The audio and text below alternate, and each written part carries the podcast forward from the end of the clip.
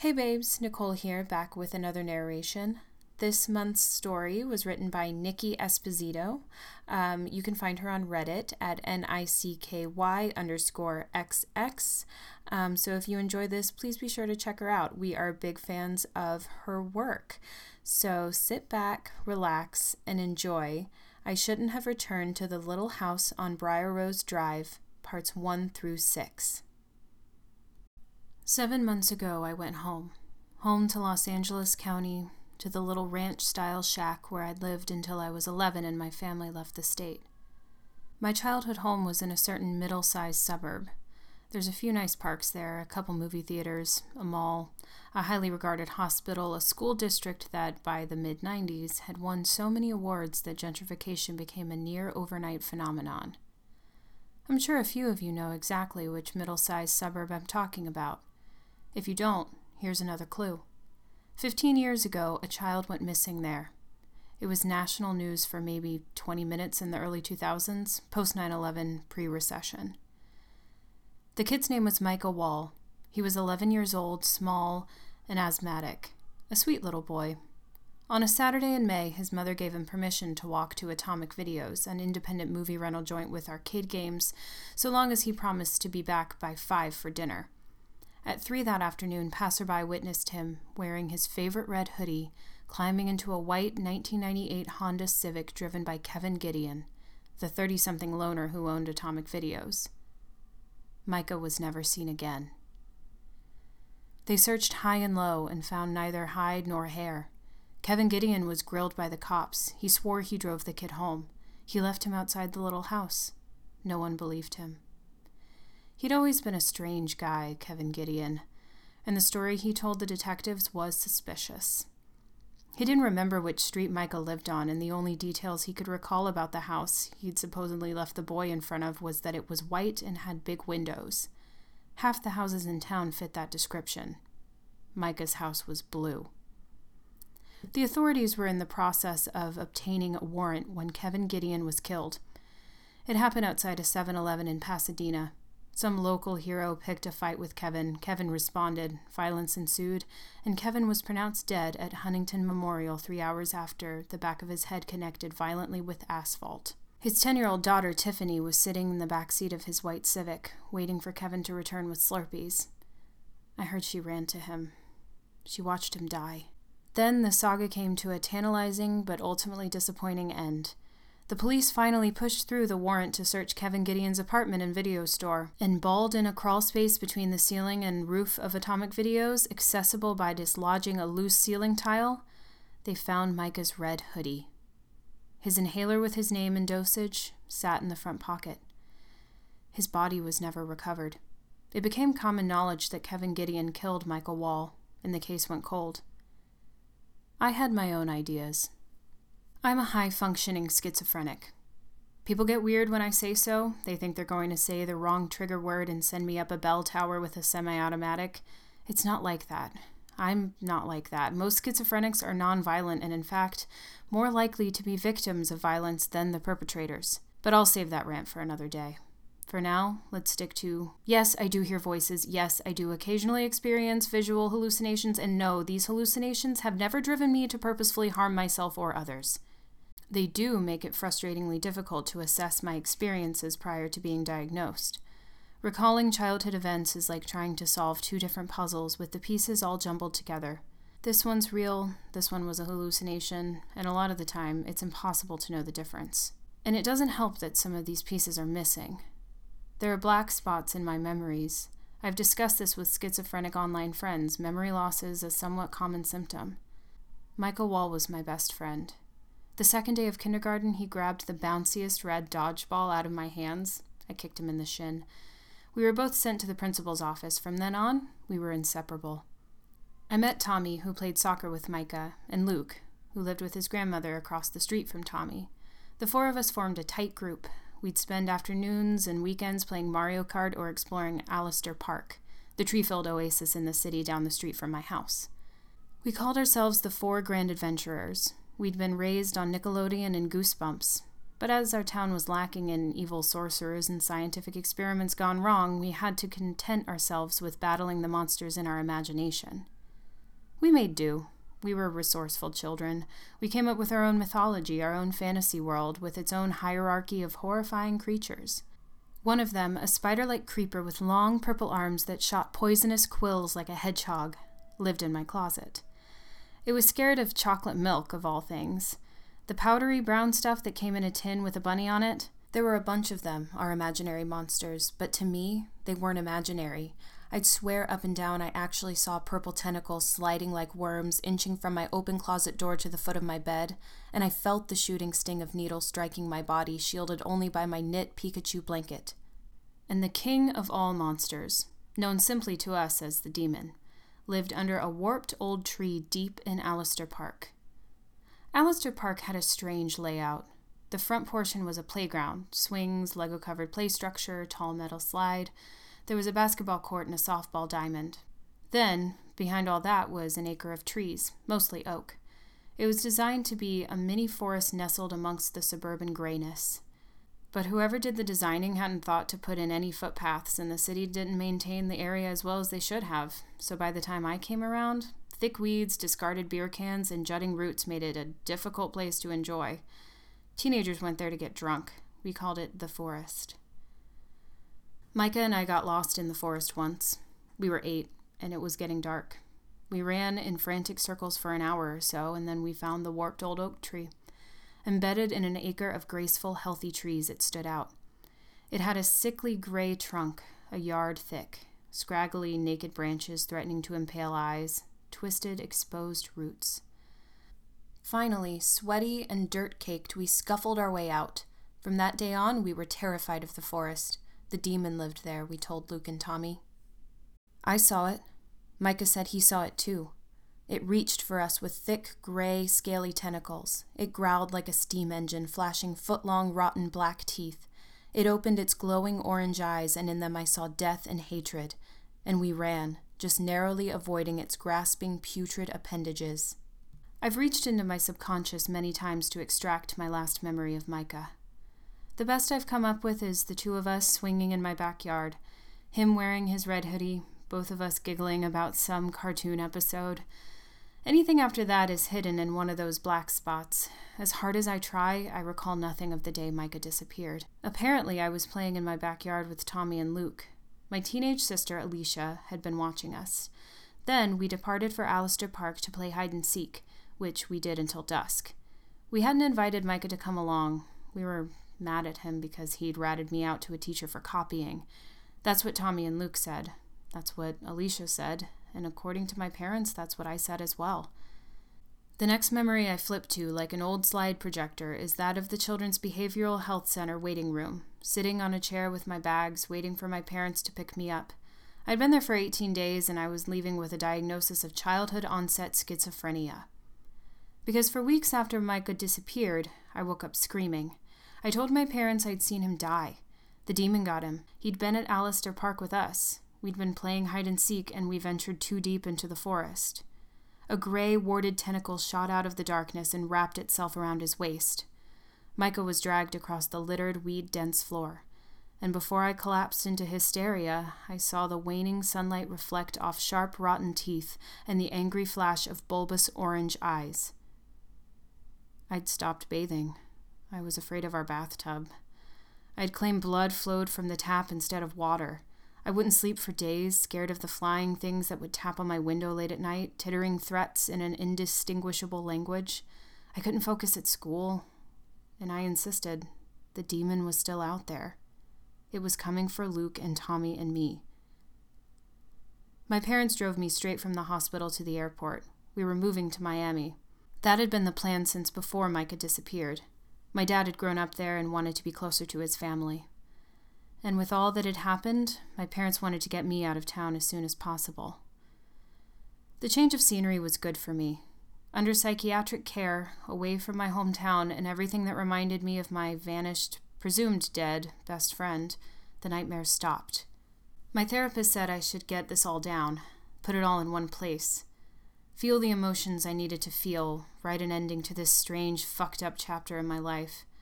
I needed closure, she said. I've consulted the journal I kept during that time period and somewhat reconstructed it, but I won't transcribe it directly. I was ranting and raving by the end. It's been nearly a year since the events of June 5th through 11th, 2017. My life's been great since then. I love my new job and I've started working out in the morning and writing at night. I take my medication, I see my doctor, and I'm fully committed to controlling my disorder, as opposed to letting it boss me around. Yet still, I go back. Sitting at my desk in my Venice studio apartment grading math worksheets, my mind wanders. I'll find myself humming along to Matilda's little rhymes. I imagine walking to my kitchenette, taking out the tub of Nesquik I still keep in the back of my cupboard, and pouring a thick line of brown powder at the foot of the coat closet. Or I'll come across a hedge of jasmine flowers and instinctively look to the sky for the shape of the moon. The memories elicit fear, but also a rush of excitement, ecstasy, then longing because for those seven days, in the midst of my descent into psychosis, I was the real me, more myself than I've ever felt since I first left the little house on Briar Rose Drive. June 5th, 2017. The decision to spend the summer in my childhood bedroom was made out of convenience more than desire. Our grandparents were dead. The Miami house was sold. My parents were in Europe for the summer on a long deserved vacation. They wouldn't be back until late July when their new condo in South Pasadena was completed. I was supposed to move into my own apartment. I'd finished college and found gainful employment. I was pious with my haloperidol, and I hadn't had a psychotic episode in two years. My mother worried to the degree required of mothers, but she, my father, and I were in agreement that a 26 year old adult should have her own space, particularly a 26 year old adult about to start a new job. Come September, I'd been hired as a teacher's aide at Bayside Montessori in Santa Monica. If all went well and my condition didn't become too difficult to manage, I would begin applying to Masters of Education programs in the spring. I found the perfect apartment. The catch was I couldn't move in until the previous tenant's lease ended in August. Until then, if I wanted to live indoors, I had two choices. The first was to find a sublet on Craigslist two 40 something creeps offering me a stained mattress for free while staring inconspicuously at my ass later. I deigned that option moot. The second was to move back into my childhood home with my sister Alicia. We hadn't returned to the Briar Rose house since we left California, but we still owned the property. My dad didn't want to sell it. He wanted to knock it down, put up a mansion, and flip it for seven figures. Property values were skyrocketing, and Pre recession, that's what everyone else on the block seemed to be doing. Each year, another post war ranch style shack was bulldozed. For the time being, he'd sized up the rental market for the neighborhood and put off his scheme indefinitely. That summer, though, there were no renters. The last family moved out in February, and my dad hadn't found a replacement. He was going to finally do it. When he and mom returned, he planned on utilizing his father's life insurance payout to finally bulldoze the little house and put up a tasteful two story Victorian. The plans were already drawn. I drove past my street. I was distracted by Allister Park, down the block across Fifth Avenue, which ran perpendicular to Briar Rose Drive. The steel slide was still there. The Lego colored play structure had been replaced. I don't remember there having been rings. But even the upgrade looked overused and sun bleached. The sand had been replaced with spongy black turf. Beyond, the forest still stood tall, thick oak trees, dry and wild, extending backwards forever. Well, not forever, extending backwards to a fence separating them from some suburban neighborhood. In the 70 degree, cloudless daylight, there was nothing threatening about Allister Park. The scariest thing that resided there were temperamental squirrels, Still, though, I shuddered. Childhood fears cut deep.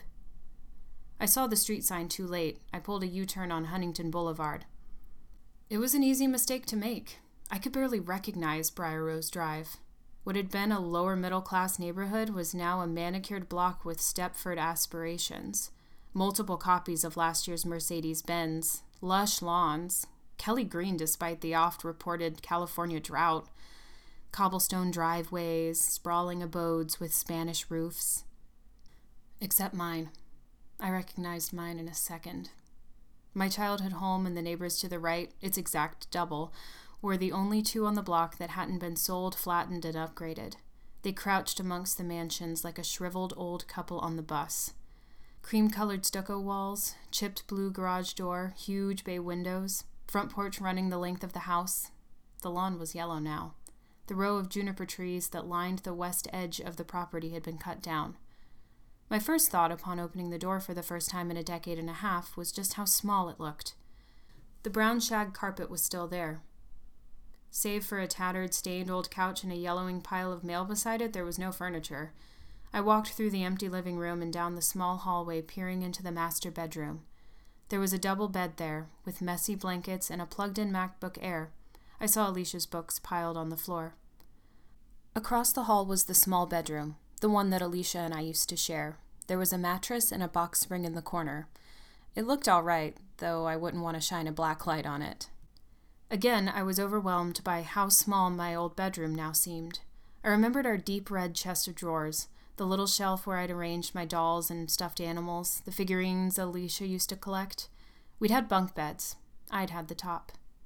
A large window overlooked the backyard.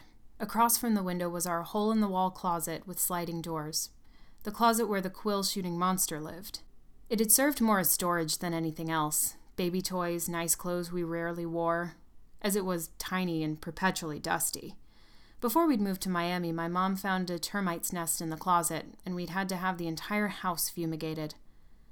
I felt an unwelcome pang of fear. Stupid. I was way too old to be scared of the monster in the closet. I made my way through the kitchen and opened the back door. The backyard sprawled, long and inviting, at my feet. It was the greatest hit of my childhood, the huge lot on which my small house was situated. There had been a swing set, once thick jasmine hedges had grown along the entire length of the west and south fences, shielding us from view of the neighbors and producing creamy, delicious smelling flowers in the summer. The grass, while never cultivated, was green and plentiful. Now the ground was yellow, brown, and dusty. My parents removed the carcass of the swing set four years ago. The sweet smelling hedges had been torn out and replaced with high cinder block walls.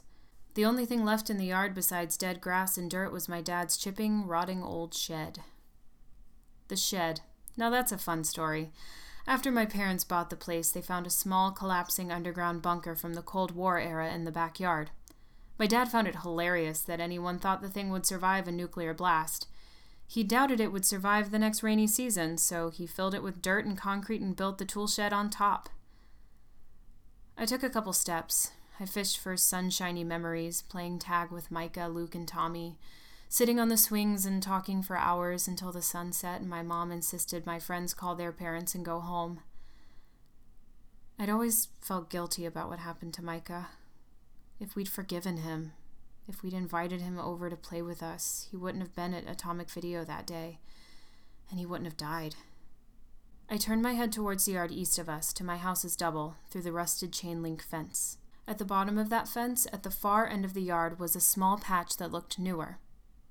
Once it had been a child sized hole. I wondered to it. I breathed in. They say that smell is the sense tied strongest to memory, and as the stench of cut grass and festering produce assaulted my nostrils, the memories came flooding back. An old man lived in that house. We called him Colonel Lewis. I can't recall if Lewis was his first name or last name, and I never knew whether he'd actually been in the military. The colonel part came from the camouflage jacket he wore. All we'd known about him was that he was about a thousand years old, probably closer to seventy, overweight, and mostly blind. His backyard would have been identical to ours had it not been shaded by a gargantuan oak tree and cluttered like a junkyard. Two old cars sat eternally on blocks, tangled in vines. Piles of wood hosted cockroaches and beetles. Cinder blocks were strewn all over, once piled but toppled by natural forces over the years. Amongst the piles of abandoned construction materials, Colonel Lewis had nursed another hobby a compost heap. He'd had the gardeners throw grass clippings there mixed with rotting organic matter left over from his meals. My parents helped. My mom would gather carrot heads, avocado skins, apple cores, then have Alicia or me take them over to Colonel Lewis's compost heap. Now the compost heap was buried under collapsed cinder blocks. The smell of it still hung in the air. When we'd bored of my house, Micah, Luke, Tommy, and I would sneak through the hole in the fence and explore Colonel Lewis's backyard. Colonel Lewis was aware, but he never really minded us being there so long as we didn't make too much noise.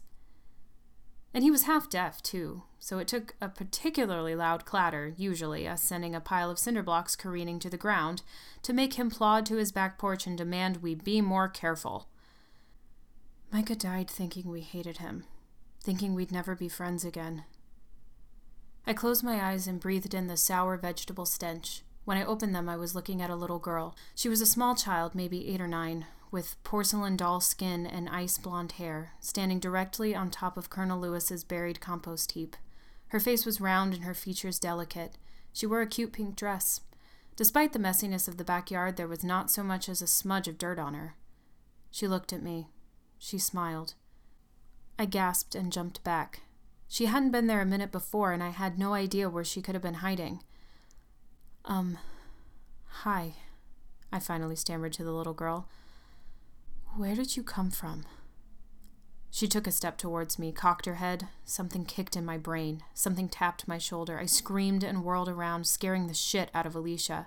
I'd been so lost in memories I hadn't even heard her car pull in the driveway. For the moment the little blonde girl next door was forgotten, I greeted my sister enthusiastically. Fuck, Ansley, she said. You're jumpy today.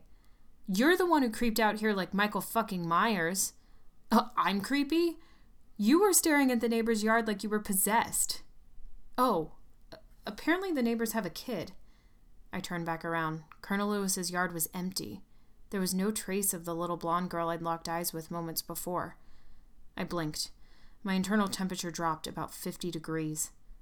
What kid? And what neighbors? Alicia's voice sounded far away. The old man, Mr. Carlyle, died last November. That house has been empty since then. I think my sister was seriously worried about me by the time I'd finished harassing her with questions. Apparently, an estate agent had been around some weeks before, right after Alicia moved back into the house. The two of them had started talking, and the agent said she was working for the heirs of Lewis Carlyle. That was Colonel Lewis's real name. Poor Mr. Carlyle dropped dead of a heart attack. His sons planned on selling the property. The house had been abandoned since the coroner dragged the body away. Ans, you've been taking your meds, right? Alicia asked using her mom voice. I rolled my eyes. Yes, I've been taking my meds. I had been, and I knew what I'd seen a little girl with ice blonde hair and a pink dress standing in the backyard of an abandoned house. A little girl who could appear and disappear into thin air. A little girl that Alicia hadn't seen, though she was looking right at her. But that wasn't even what bothered me the most. What bothered me the most was I knew I'd seen that little girl before. I reminded myself again to call the LA based psychiatrist my doctor in Miami recommended. Then I tried to take my mind off it. I'd had hallucinations before twisted faces in trees and traffic lights and brick walls, shadow figures lurking behind people I'd see in the street, a cocker spaniel that followed me around. I knew how to manage hallucinations. Acknowledge them, acknowledge that they're not real, and don't dwell. I unpacked some of my things, then headed out to go shopping. There was something going on at the house across the street. A young blond guy, dressed in board shorts and a tank top with a picture of Morticia Addams, pulled cases of beer and wine out of the back of a Prius. He noticed me and waved. I waved back. I went to the nearest Ralph's my GPS found. It was the same one my mom had shopped at when I was a kid, which I would have been fine with had I not realized something fairly disconcerting as I pulled into the parking lot. The parking lot was shared with a strip mall, and the closest empty spot was right in front of what had once been Atomic Videos. The space was empty now, the plate glass front covered with brown construction paper. I bought what I needed from Ralph's, shoved the bags in my car, then found myself drawn to the tenantless storefront.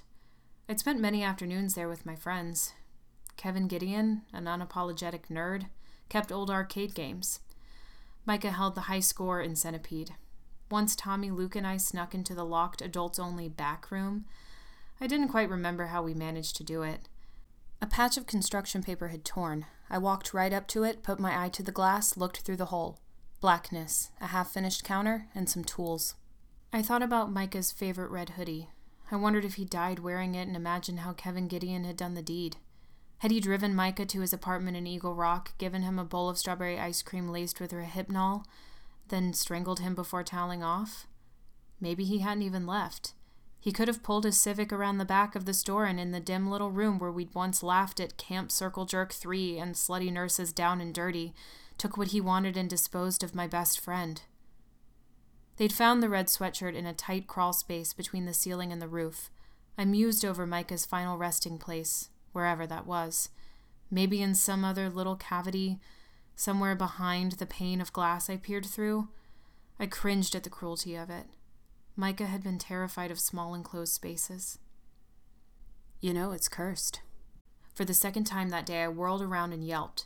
This time I faced the blond boy in the Morticia Addams tank top from across the street, a bag full of chips and red cups in his arms. He was grinning. Sorry, he said. I didn't mean to scare you. It's cool, I said. I'm Ansley. I think we're neighbors. Travis. You just moved in, right? I nodded.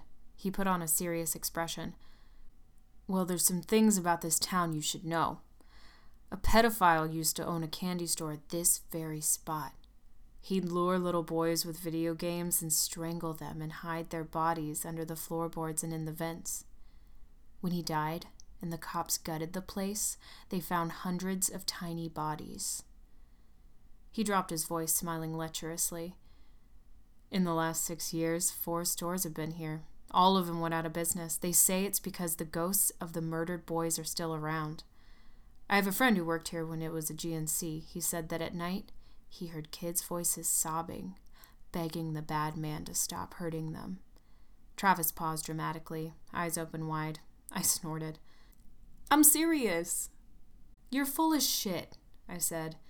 I grew up here. Yeah, there was an alleged pedophile who used to own a video store in this spot, but he only ever killed one kid and they never actually proved it. I know that. I knew the kid. Travis's face fell. Fuck. I'm sorry, I didn't mean to. It's fine. It was a long time ago. Nice try. Well, I still feel like an asshole. He smiled apologetically. Hey, I'm having a party tonight. It's a kind of a reunion for my high school friends. You should come by if you're not doing anything. You and your roommate. My sister, I said. I'll think about it. I was going to ditch Travis's party. I'm not a big drinker, too many medications over the years that don't mix with alcohol, and I didn't want to run into anyone I'd attended elementary school with. But Alicia was seeing a movie with a friend, and I didn't want to spend Friday night alone with my phone either. The little girl I'd seen on Colonel Lewis's backyard still freaked me out. If I sat around obsessing, I'd fall into a magical thinking downward spiral. And if I started spiraling, I'd end up deluded and psychotic. I needed a distraction. Travis hugged me when I walked through the door, his cheeks apple red. He introduced me as the girl I tried to scare earlier and failed epically to an Asian guy with a side part I later learned was his boyfriend. My apprehensions about running into old classmates ended up being unfounded. Only a dozen or so people came. Most were considerably younger than me, and I didn't recognize a single one. Travis told me he'd moved into town with his parents six years before.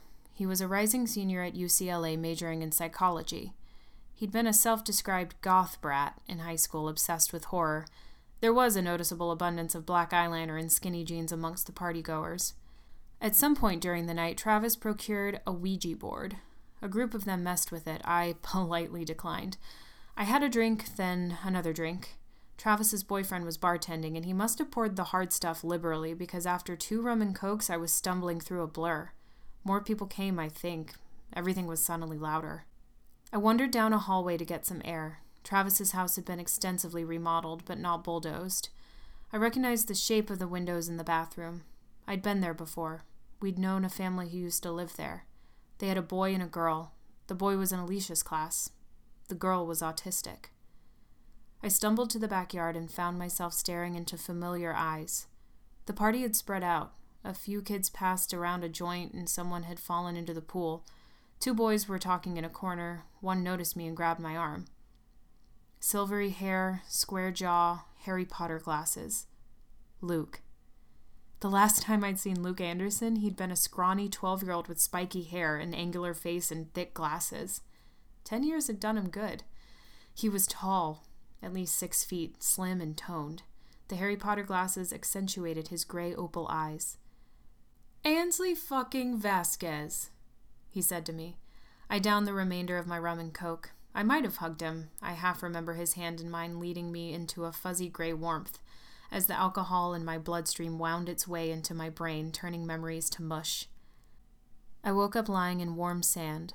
I sat, blinking sunlight from my eyes. I was in Allister Park, right in front of the play structure. The park was empty. It was early morning. I could see the sun rising over the forest. Rising over the forest? No. My mind oriented itself. The forest was to the west. It was dusk, and the sun was setting. I should have worried about what might have transpired during the time I'd been blacked out or wondered how I ended up unconscious in a children's playground. I should have been hungover, but I didn't, and I wasn't. The only thing that gave me pause were my hands. They looked small. I saw two little boys a short distance away, silhouetted by the large orange sun. I squinted. One was Asian, tallish, wearing overalls. The other was white, small, and swallowed by an oversized red hoodie. The Asian kid moved towards me, plodding across the sand. Except he couldn't have been, because the sand in Allister Park had been replaced with that spongy rubber foam. First, I realized I was dreaming. Then I realized who the little boy was Tommy. Tommy Lou. Twelve year old Tommy, which would make the other kid. Ansley, come on! Tommy chirped through the wide mouthed gape he'd assumed when he was nervous. I looked at my hands again. They were child's hands. Then the sun was gone and dim moonlight washed over the trees. Tommy turned and hurried towards the forest. I followed, led by some force that wasn't my own will. Hurry, Ansley! Tommy shouted. I looked for the boy in the red sweatshirt, but he was nowhere to be found. I'd stopped moving as Tommy sprinted ahead of me. Then I felt the tug on my ankle and something warm. I stumbled. My stomach dropped in terror. A smooth yellow worm, thick as a roll of toilet paper protruding from the sand, was wrapped around the leg of my jeans. I screamed and struggled, but the thing kept hold. Then there were more of them, extending like spaghetti out of the ground, rapidly reaching for me. One grabbed my other leg, pulling me off balance. I fell to the ground, catching myself with my right hand. A third worm wrapped itself around my bare arm. I'd expected cold and slimy, but rather the banana yellow rope was hot. And there must have been something in its skin that reacted badly with mine because stinging pain shot from my elbow to my hand. I was being dragged fast. I felt the rough sand against my side. Then wet droplets on my back, and then stillness. Tommy stood over me. He doused the worms with something out of a spray bottle, and they retreated. I clutched my numb right arm. The yellow worm left nasty red welts where it had connected with my skin. Come on! Tommy yelled, but I was looking at something else. I could see into the forest, and standing right at the foot of the lush trees was the little girl with the ice blonde hair from Colonel Lewis's yard. Still in the same pink dress, still flawlessly clean, she was staring at me. A smile broke across her porcelain pale round face. She turned around and walked nonchalantly into the thicket. I blinked. Standing in her place was the little boy in the red sweatshirt. I could see his face, and my suspicions were confirmed. It was Micah. Behind him, amongst the blackened branches, hung a pair of huge, hungry orange eyes. As everything bled into gray, I heard him screaming, Help me, Ansley! Save me! My eyes snapped open. I was somewhere warm and dark. Bang! The loud noise jolted me into full consciousness. As my eyes adjusted to the dark, the features of my bedroom came into focus. I was lying on the mattress and box spring, wrapped in the blanket I'd haphazardly unpacked. Moonlight streamed in through the blinds, throwing gray and white stripes on the closet door. My head throbbed. My right arm was numb. I'd been sleeping on it, cutting off the circulation. In a second, I'd feel pins and needles. I took a breath and lurched. Nausea bubbled in my throat. Something in the room reeked, a rotting, earthy stench with a tinge of unwelcome sweetness. Bang! Bang! I jumped. Was someone at the bang? Scratch, scratch. No. The sound was coming from somewhere in the room. I wrapped the blanket tighter around myself. Scratch, scratch, scratch. Bang! Bang! Behind my closet door. It was a hallucination. Not real, not real, not real. The last thing I remember was pressing my eyes shut, watching the neon shapes change behind my eyelids, praying for nothingness as the pins and needles sensation in my arm dulled and the rotting smell became hypnotic, and I heard one last time Ansley, help me! June 6, 2016. I opened my eyes and immediately wished I hadn't. Bright sunlight streamed through the blinds, casting a grid against the shag carpet. It was late, and it felt like someone had taken a drill to my cranium. I untangled myself from my blanket. My shoes had been discarded by the door, and the green party dress I'd fallen asleep in bunched around my waist. Slam! I jumped. I heard my sister's voice cursing from somewhere outside of my room as disjointed memories of the previous 12 hours flooded my consciousness. I'd had a really screwed up dream. I dreamed there was something in the closet slamming against the door. Allister Park, Tommy and Luke were there, Micah was there. I'd seen the little porcelain skinned blonde girl. No, I could swear the knocks at my closet door had been real, rousing me from my blacked out slumber. There had been a horrible smell. How much was a dream? Had I actually been in the park? When I saw the red welts on my right arm, I almost screamed. I remembered the thick yellow worms, how strong they'd been, how much it hurt when the thing wrapped itself around my bicep. Then reality cut through my hungover fog, and I saw the welts for what they were numbers. Seven digits written on my arm in shaky red marker. The first three, 626, our area code. I threw on sweats and a t shirt, plugged in my phone, and met my sister in the kitchen. Alicia was sitting at the little tin table that functioned as our dining area, sipping coffee and looking over her slab like study guide for the bar exam. Sorry if I woke you, she said when she noticed me. I dropped my book. It's fine, I said, pouring myself a cup of coffee she'd brewed.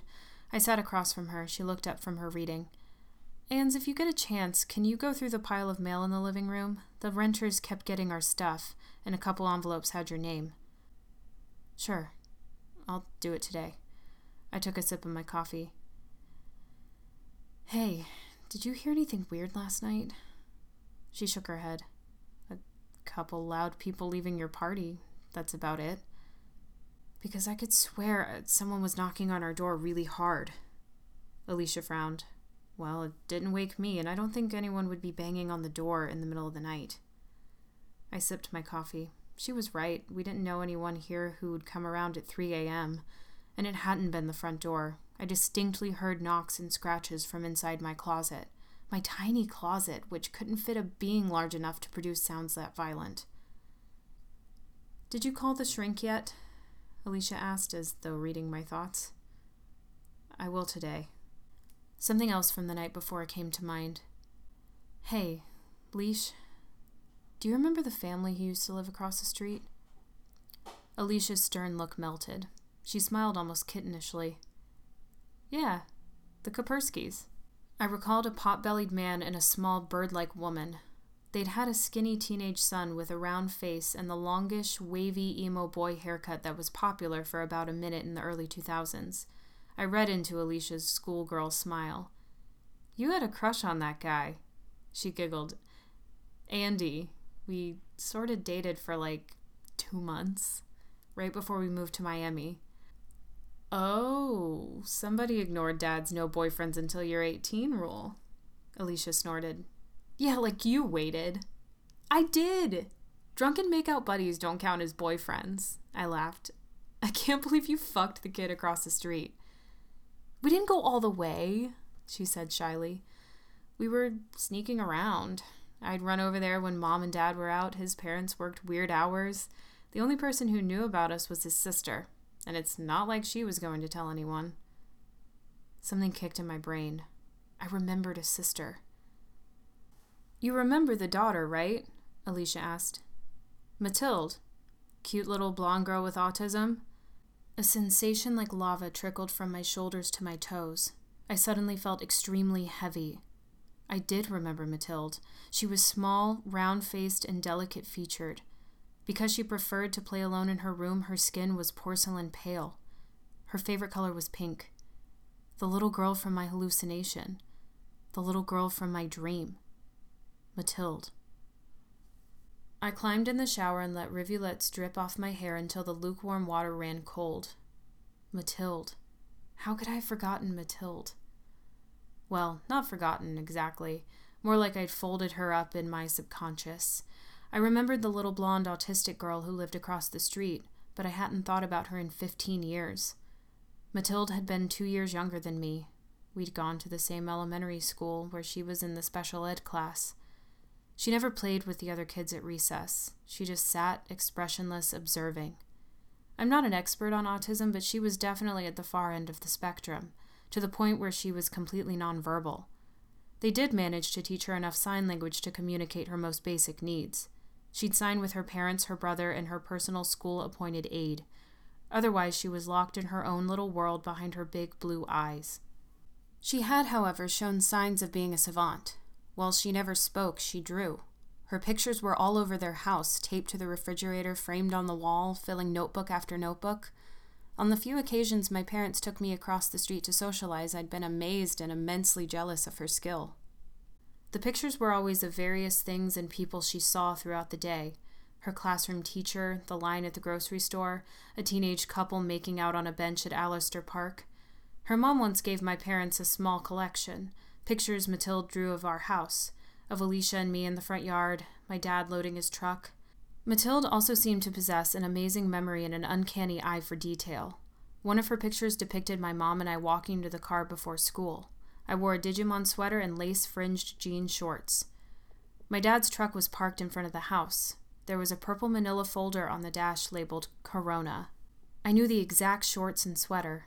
Every detail in Mathilde's picture was perfect, though she must have only seen us for a minute from her bedroom window. in that purple manila folder. I remember my father turning the house upside down looking for the Corona contracts, searching frantically for an hour before he'd finally found them in the truck. The folder was there, clear as day, in the picture. The picture was signed Mathilde and dated 2 17 2001. Mathilde always signed and dated her pictures. She could be a courtroom artist, my mom once told hers. Mathilde Kapersky. Why Mathilde Kapersky? I stepped out of the shower, changed, and retreated to my room. There I stared at the closet door.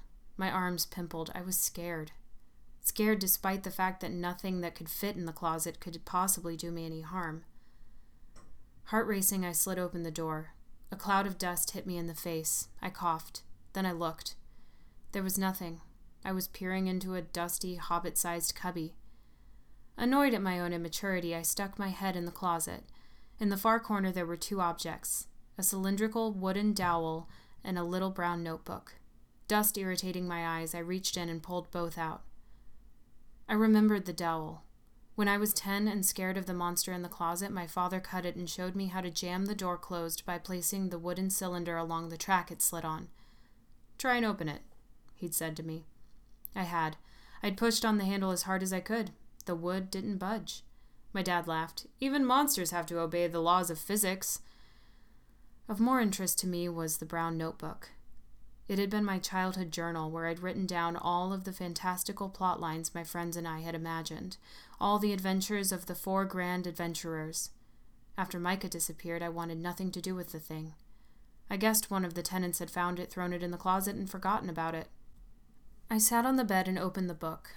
I flipped through a few pages of weapons, anything we could construct out of polymer clay and Legos, and potions, mixtures of flowers and leaves and whatever our parents had in the kitchen before settling on the first challenge. The bagworms live in the sand. They have no eyes and they don't like the sun because they disintegrate. There are hundreds of them. Their ruler is the great bagworm. She lives 50 feet under the sand and is 30 feet long and 5 feet thick and is orange. The little yellow worms are her slaves. When it's dark, they come out of the sand and grab children to take back to the great bagworm to eat. I stopped reading. I flipped the page. On the next, one of us, probably Tommy, who was the best artist, had drawn a picture of the bagworms. The little yellow worms that came out of the sand in the dark. It was an illustration of my dream. And if I wasn't scared then, I became even more so after reading the rest. The bagworms are servants of the demon. They capture children and take them into the forest to the demon's lair. It is said that if a grand adventurer can defeat the little yellow bagworms, the great bagworm will come out to protect the forest. To kill the demon, we must defeat the great bagworm. Their weakness is starshine juice. Starshine juice. In my dream, Tommy had sprayed the worms with something. I flipped back to the potions section and found starshine juice. Diet Coke mixed with three jasmine flowers picked under a full moon. I closed the journal. That was enough memories for the day. We'd been trying to kill the evil thing that lived in the forest with flowers and sugar water, and apparently my subconscious was regurgitating all this information now that I was back in the old house. What had I done last night? I pulled a little screw top bottle out of my still unpacked suitcase, extracted one orange pill, and swallowed it.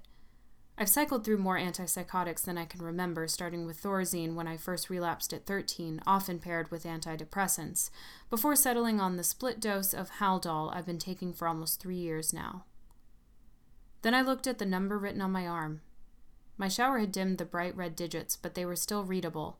I pulled my iPhone off the charger and dialed. Hi, a male voice. Who is this? Who is this? I blurted out. This is Ansley. I have your number written on my arm.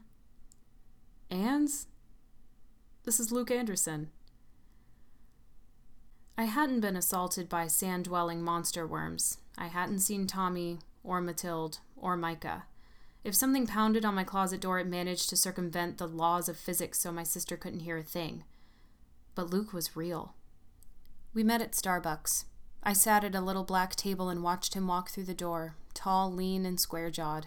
His looks were the ideal combination of his parents, young and smiling in the photographs on his grandmother's mantle, Midwest Norwegian father crushed to death under his dashboard in a ditch alongside the 110 before Luke was potty trained, Chinese American mother, now an empty eyed quadriplegic on a ventilator in a dirty post acute in Sylmar. I was going to have to try really, really hard to not have a crush on him. He looked good, he smiled suavely as he sat in the chair across from me. Ansley fucking Vasquez. I grinned. Luke fucking Anderson. I'm surprised you recognized me, he said. I thought Jack Daniels completely destroyed your ability to create short term memories last night. It did, but I might have Facebook stalked you a few times. He raised his eyebrows. Why didn't you get in touch with me? I just. Micah. Our childhood friend's name served as a suitable one word explanation for our dearth of communication in the social media age. Luke's smile dimmed. Yeah, I get it. While we're on the topic, how did you recognize me last night? He smiled brightly again. I might have Facebook stalked you a few times. I giggled. He kept looking at me as though he were trying to look through me. So, Travis, I said. I met him at UCLA. I did some research there. I didn't know he lived across the street from you. So, UCLA, huh? I asked playfully. You know, I expected more out of you. When we were kids, everyone kept saying Harvard. Did you slack off in high school? I doubted he'd slacked off in high school, but the Harvard part was true. Luke was only nine months older than me, but two grades ahead in school. He'd skipped third grade and might have skipped even more if our elementary school had been inclined to do that sort of thing. At 12, his resume included Algebra 2, perfect standardized test scores, and summers at Johns Hopkins camp. Oh, Harvard accepted me, he said, but UCLA gave me a free ride, so I thought, let me make the Ivies wait until I'm ready for med school. Until I'm ready for med school. You're in med school? I asked. About to start my first year at Georgetown, I smiled. Congrats, man. How about you? What's Ansley fucking Vasquez been up to? Nothing that impressive. Florida State, English degree, two years teaching preschool. Luke cocked his head. Are you pursuing writing? You should. You were so talented. Well, teaching for now. I'm a TA at a Montessori in Santa Monica this fall. Then maybe my master's. I'm looking at Loyola Marymount. Loyola Marymount, huh? Luke smirked. They're the school out there that wants to be Georgetown. They've got a single white female thing going on with us. Cute. Wait, Georgetown, like in The Exorcist? That's what Travis keeps on saying, he laughed. Notoriety, baby. Okay, if we're done talking shit about each other's schools, I actually wanted to ask you about last night. His face straightened. You were wasted. We sat on Travis's porch and talked. Your phone was dead, so you told me to write my number on your arm. Then you said you were tired, so I walked you to your door. That was all? I asked. We didn't go anywhere? No, just your house. And you saw me go inside. I didn't wander off anywhere? Yes, I'm sure. He laughed. I waited outside for a couple minutes to make sure you didn't stumble out and get hit by a car or something. Why? Did you wake up with a lower back tattoo? No, definitely not. What did we talk about? He shrugged. Things. You said you're hanging around for the summer. Alicia finished law school, kicked her fiance to the curb, and moved back into your old place. Your dad's finally going to flatten the shack. Just that? I insisted. Ansley, what are you getting at? I. I had a really weird dream, I said. About Micah and Tommy. At the mention of Tommy's name, Luke's calm expression broke. His eyes narrowed for a second before he rearranged his poker face. You did ask me about Tommy last night. I might have Facebook stalked him too. He was studying architecture, right? Screw that, he'd be an architect by now. Luke frowned. He looked at his lap. Did you Facebook stalk Tommy lately? No, I did once, like four years back. Why? Luke closed his eyes, then opened them. Tommy's dead, Ansley. He slit his wrist six months ago. I drove in circles for an hour after parting with Luke. Sure, it had been tough coming back to the place where I'd spent countless afternoons playing make believe with Micah, but I'd been mentally prepared for the painful memories. I knew Micah had been savagely violated, and I knew he was dead. I'd gotten used to it. Tommy, though. I thought about the pictures I'd seen on his Facebook page when procrastinating. I'd searched for him years before. He'd been tall and beanpole thin with a baby face and the half buzzed haircut of a Korean pop star, laughing over red cups in a San Luis Obispo dorm room. Out of the four of us, he'd been the most fun. I tried to imagine Tommy, lanky, goofy prankster Tommy, locking himself in a bathroom and taking a razor blade to his arteries. I couldn't do it. Luke tried to make me feel better. It was best I'd heard it from him, from empathetic, halcyon, psychiatrist in training Luke. He'd been a calming presence on me as a scared kid, an effect he reprised at the Starbucks that afternoon. Tommy was clinically depressed, Luke explained. He was the young hotshot whiz kid at a firm in Phoenix. One day he just broke down, quit, left his whole life, and came back here. I think he worked a couple crappy minimum wage jobs, then he met a heroin dealer. So that was messing with his head, plus his prescription meds, and apparently he was drinking. I guess he couldn't take it anymore. He was always so happy, I said, paying homage to the cliche. Did you talk to him at all before he. Luke shook his head.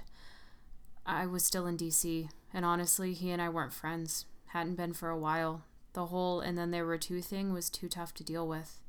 His parents transferred him to Catholic school, so it wasn't even like we saw each other by the lockers. We'd wave from across the street. That was about it. I'm sure I looked like a bomb had gone off in front of me. Luke smiled comfortingly. I do miss him, though. Remember those pictures you drew of Mrs. Schmidt? That shit was hilarious. I did. The middle school guidance counselor a short, overweight, middle aged woman with frizzy hair and a perennially constipated face, elicited the ire of the entire student body with her condescending assemblies on bullying and eating disorders, always held right after lunch, robbing them of their treasured playtime. Tommy would sketch unflattering cartoons of her in the margins of his notebooks. He was so fucking talented, I said. I was always so jealous of him. Yeah, well, I missed you too, Ansley fucking Vasquez. Luke smiled genuinely at me. And I'm glad we're talking again. I just. I don't want this to be the place where Micah died, you know? Or Tommy. I want it to be where we made awesome memories together. In that moment, it was what I wanted too. But as I canvassed the city in my car, it was hard to feel anything but loss. Loss and guilt. I should have messaged Tommy on Facebook, called him, something. He was suffering and I had no idea. Whenever I thought about him, which was pitifully rare, I'd imagine him designing skyscrapers and telling jokes and being happy. Micah and Tommy, two dead boys. two friends to wallow over. Tommy dead in a bathtub, the furthest thing from my mind. Micah dead at the hands of a monster, newly friendless because of a stupid fight.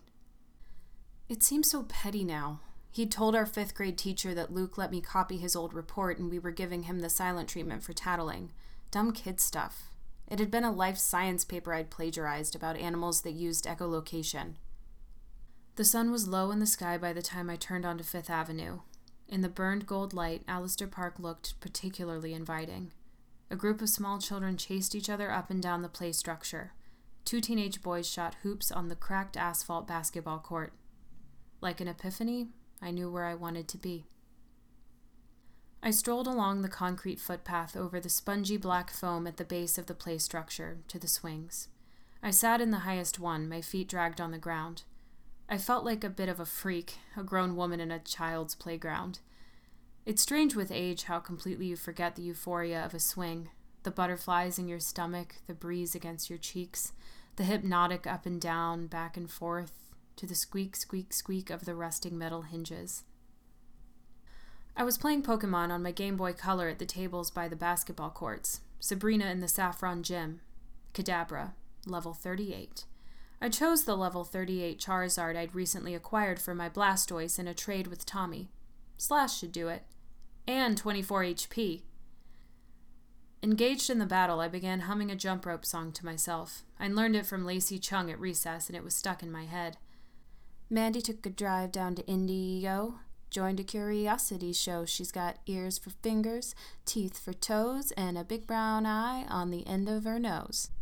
A shrill tittering, like a cage of parakeets at the pet store. I looked up. Matilda Kapersky sat at the table beside me, pencil in hand, giggling uncontrollably. I hadn't realized I'd been chanting the words out loud. Do you like the rhyme? I asked her. I'd never heard Matilda's laugh before. She laughed so hard she dislodged her spiral notebook from her lap. I put my game aside, picked it up, and handed it back to her. Her drawing was of me, hunched over my Game Boy. In the distance, silhouetted against the trees, was a dark, menacing figure. I whirled around. He stood in the grass. I yelped, Micah, what gives? I almost peed my pants. Micah looked down, embarrassed, bushy brown curls falling over his eyes. He stuffed his hands in the pockets of his red hoodie. Sorry, he mumbled. You were going to meet me by the Starshine Gate. Yeah, at three. I checked my neon blue digital watch. It's 221. I was about to beat Sabrina. I turned off my Game Boy, put it in my purse, and left Matilda to her artwork. Her brother Andy was playing catch with another boy in the baseball field. I decided to leave Sabrina for later. Instead, I sat on the swings with Micah. I know how we can beat the Great Bagworm, he said to me excitedly. We're supposed to wait for Luke and Tommy to talk about strategy, I reminded him. But we're better than them at strategy, he insisted. I don't think Starshine Juice is going to work. She's got a really hard exoskeleton, like a lobster or a rhinoceros beetle. Did you know that rhinoceros beetles can carry like 800 times their weight? Why are we talking about rhinoceros beetles, Micah? He smiled a big, hopeful smile. Because if we want to kill the great bagworm, we can't just like squirt her with starshine juice. I think I should find out where her exoskeleton is weak. I frowned. But you're scared of the great bagworm. Let's ask Luke first. Micah pouted like a chastised puppy. You always do what Luke wants to do. I snapped out of my reverie to find myself alone. The children were being herded towards the gate by their mothers, followed closely by the teenaged basketball players, one of them bouncing the ball. I listened to the thump, thump, thump fade away. I let my feet drag on the ground, slowing my perpetual motion. It was nearly dusk. I stared into the forest, stoic and aloof, dried brown leaves carpeting the floor. A light breeze shook a waterfall of acorns from their heavy branches. They fell clattering to the earth like conspiratorial giggles. The forest kept secrets. Irrational, baseless curiosity overcame irrational, baseless fear. I stood, walked to the tree line, and peered into the tangled grove. Nothing interesting, just oak trees, brown bushes, scattered trash. I started walking around the nearest trees, bobbing in and out gradually weaving deeper and deeper farther away from the comforting sight of Fifth Avenue until the street was no longer within view. I wasn't lost. All I had to do was turn to the left and walk straight, and I'd be out. Suddenly, I noticed the forest smelled weird. Oaks aren't the most olfactory of trees, and I was sure it was a vegetable stench that tinged my nostrils. grass, fresh cut grass, something rotting, something sickly sweet. They say smell is the sense tied strongest to memory, and I remembered. It smelled just like Colonel Lewis's compost heap. Then I saw Mathilde. She was maybe 20 feet in front of me, crouching close to the ground, gathering acorns. Digging a hole? As I approached, she stood. Whatever she'd been doing, she'd done it neatly. Her pink dress was beauty pageant clean, her ice blonde hair hung long and shiny, folded behind delicate ears. A smile inched across her round face. She's a hallucination. She isn't real. I was frozen. Was it possible the smell had gotten worse? It felt sticky, liquid, clinging to me like sweat. Shock numbed my fight or flight reflex, and I gasped. Mathilde? I stuttered dumbly. At her name, her smile drooped, her eyes bugged like a rabbit to a dog. Then she turned and ran. This apparently signaled my glands to emit the squirt of epinephrine I needed, and I chased her. Weaving around trees, dodging low hanging branches, acorns crunching under my feet, mouth breathing through the compost stink. Hey, kid! I yelled after her. Kid, stop! I blinked as I pushed past a twig at eye level. Then the forest ended. I was at a chain link fence separating trees from sidewalk, and Mathilde was gone. I leaned on the fence and panted. I'd made it to the southern end of the forest which bordered Huntington Drive. I rested my face in my arms until my breathing slowed. She had been there, then she was gone. I was losing it. Straightening up, I realized the rotting grass stench had dissipated, replaced with something honey sweet and familiar jasmine. To my right, interwoven with the fence, was a jasmine bush. I picked a handful of the creamy, star shaped flowers and buried my nose in them, inhaling the perfume sweetness. I was sizing up the strength of the fence versus the extent of my climbing abilities when I discovered a more suitable door number two, thirty feet west of me, a gate. I knew that gate.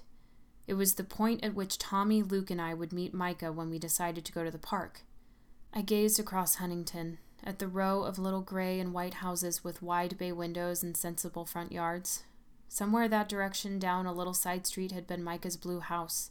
He'd cross Huntington at the stoplight and wait for us at the gate. We'd called it Starshine Gate because of the jasmine. Before escaping through Starshine Gate, I risked one more glance into the forest. It was nearly night, and the trees had assumed their horror movie positions clawing skeletal branches, discarded beer bottles catching the light of the full moon like hundreds of tiny eyes. I heard something twitch, maybe a squirrel. Then I saw them and I ran. I ran like a madwoman down Huntington, hung a left at Fifth, threw myself in my car, and was in my driveway before my heart stopped pounding. My medication really did need to be tweaked. I really did need to call up that psychiatrist because I knew what I saw within Allister Park.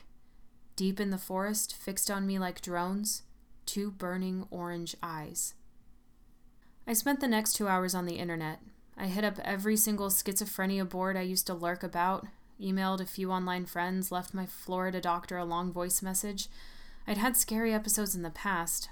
Once I became convinced that the Hardy Star was communicating with me telepathically, relaying messages from aliens who lived in the sewers but never had my hallucinations taken the form of fantasy creatures I'd made up with my friends in elementary school. Finally, I gave up and switched over to Netflix, intending to spend the rest of the night binge watching Doctor Who. Then I had a morbid impulse. I Googled Mathilde Kapersky. A Facebook page belonging to Matilda Kapersky, a redhead marketing manager from Ontario. Search for Mathilde Kapersky on LinkedIn. Then, pages featuring bits and pieces of her name, always referring to other people. Nothing useful. I thought for a minute. Then I typed in Andrew Kapersky. Eureka. I found his Instagram. Alicia's high school sweetheart was an IT specialist in Seattle now. He seemed like your run of the mill guy in his late 20s. There were photos of him hiking, playing with his dog, proudly holding mugs of green beer with a group of vintage bros. His round face had aged poorly, his thick blonde curls had aged rather well.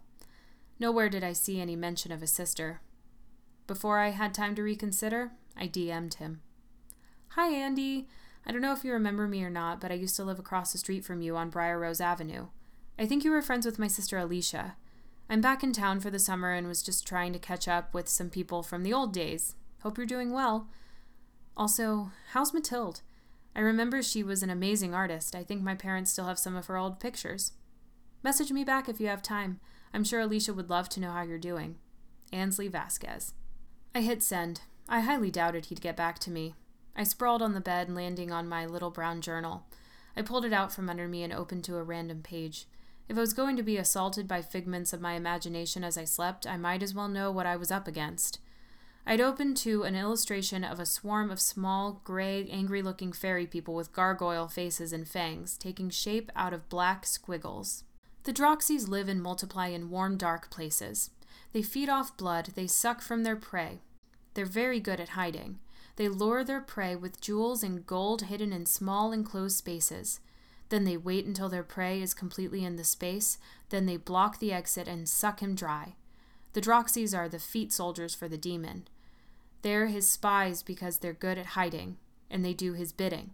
He kills animals for them so they can drink their blood if there is not enough humans around. The Droxies are scared of light and only go see the demon on moonless nights. They are misers and like treasure in metal. The four grand adventurers must defeat them because they have stolen the weapon that can be used to kill the demon. I smiled. This must have been Micah's idea. Once during a game of hide and seek, he'd slipped under his bed and had been mounted by a giant American cockroach. After that, he was always scared of itchy, creepy things hiding in small enclosed spaces. I glanced at my closet. I got out of bed, grabbed the wooden dowel, and positioned it along the track.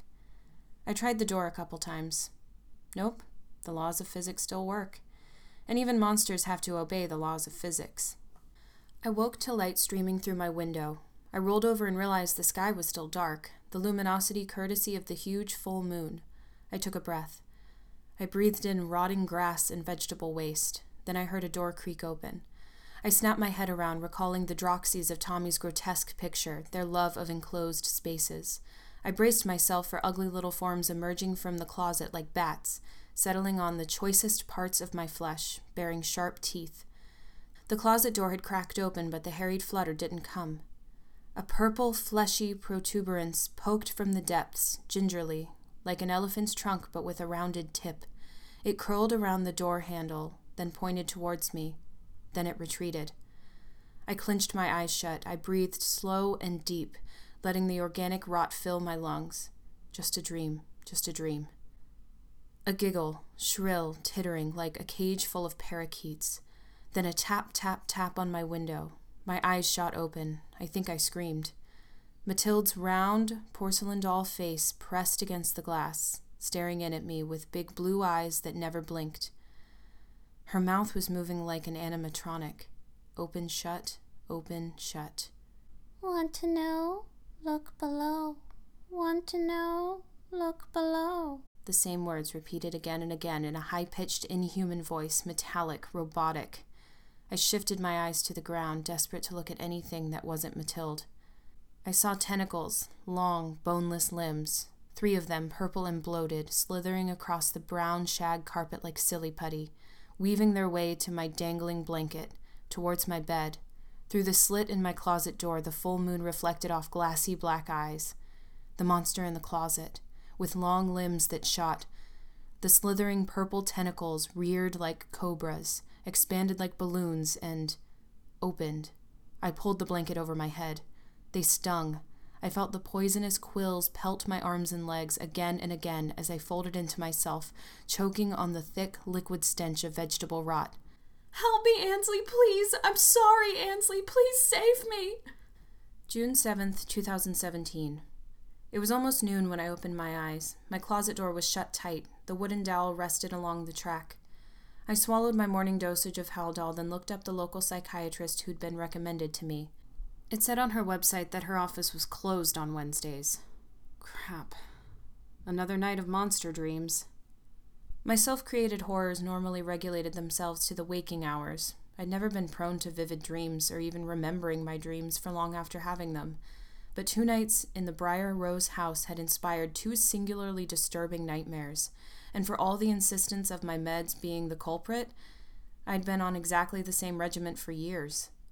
I thought back to my torrid internet session the night before. I'd been wrong. I realized there had been a time when my hallucinations took the form of the monsters my friends and I created in our child minds, when I was plagued by violent, vivid dreams. The last time I'd slept in this bedroom, when I was 11, after Micah disappeared. I curled up, wrapped myself in my blanket, and thought it over. I'd hallucinated about Micah. I'd woken up screaming from nightmares of the horrifying behemoths in my imagination, because then I was sure completely, genuinely, life pledgingly sure. I'd seen Micah dragged away by the monster that lived in Allister Park. Was I now unsure? The thought hit me like a punch. No. I knew what happened to Micah. Kevin Gideon kidnapped and murdered him. They'd found Micah's hoodie and inhaler hidden in his store. That's the logical explanation. That's what any moderately intelligent, mentally sound adult would believe. But the police never found his body. Want to know, look below. The thought of Dream Matilda's robot voice sent shivers down my spine. I'd heard stories about repressed memories, people who experienced abominable things as children, usually women, usually sexual abuse, then buried the horrors deep within their subconscious only to have them pop up years in the future, triggered by some sight or sound. Was that what was happening to me? Had I experienced something so traumatizing years ago that I'd forced myself to forget it in order to function in society? Did that something involve Micah's disappearance? Being back in my childhood bedroom, back wandering Allister Park, was all of this triggering those memories, dragging them to the surface? I felt acid in my stomach. The thought of violent, twisted memories hiding in my subconscious was scarier than anything out of my nightmares. I went to the closet and removed the dowel from the track. Blood pounding in my ears, I slid open the door. Nothing but dust. Again. This time I pushed myself further. I stepped into the closet. It really was a tiny space. I had to crouch to fit. I turned around and pulled the door halfway closed. I felt a rush of adrenaline. A bit of Micah's claustrophobia had worn off on me. A thin sliver of light seeped in. I gasped. There were scratches in the paint on the back of the door. They had to have been made by someone inside the closet, or something, something with claws. Luke met me at Starbucks. Over chai lattes, I told him everything Mathilde, my dreams, the journal, the scratches on the inside of my closet door, the recurring smell of Colonel Lewis's compost heap, and my gut churning vision in the forest. He gave me his undivided attention.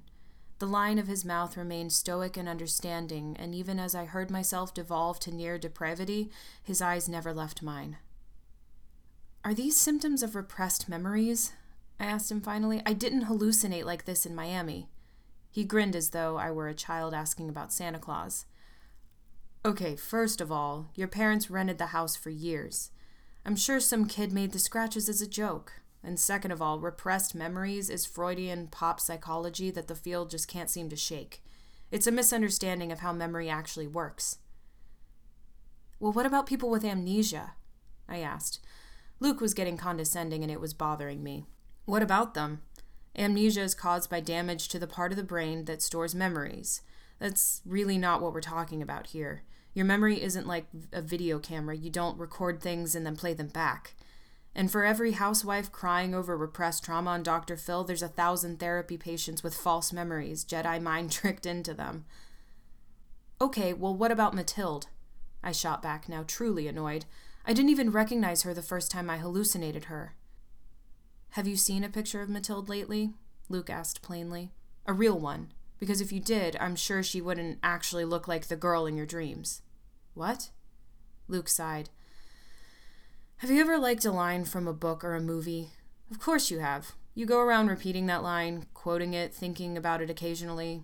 Then maybe a couple years later you watch that movie or open that book again and the line is completely different than what you've been repeating, quoting, and thinking. Has that ever happened to you? Yeah, the Mandela effect.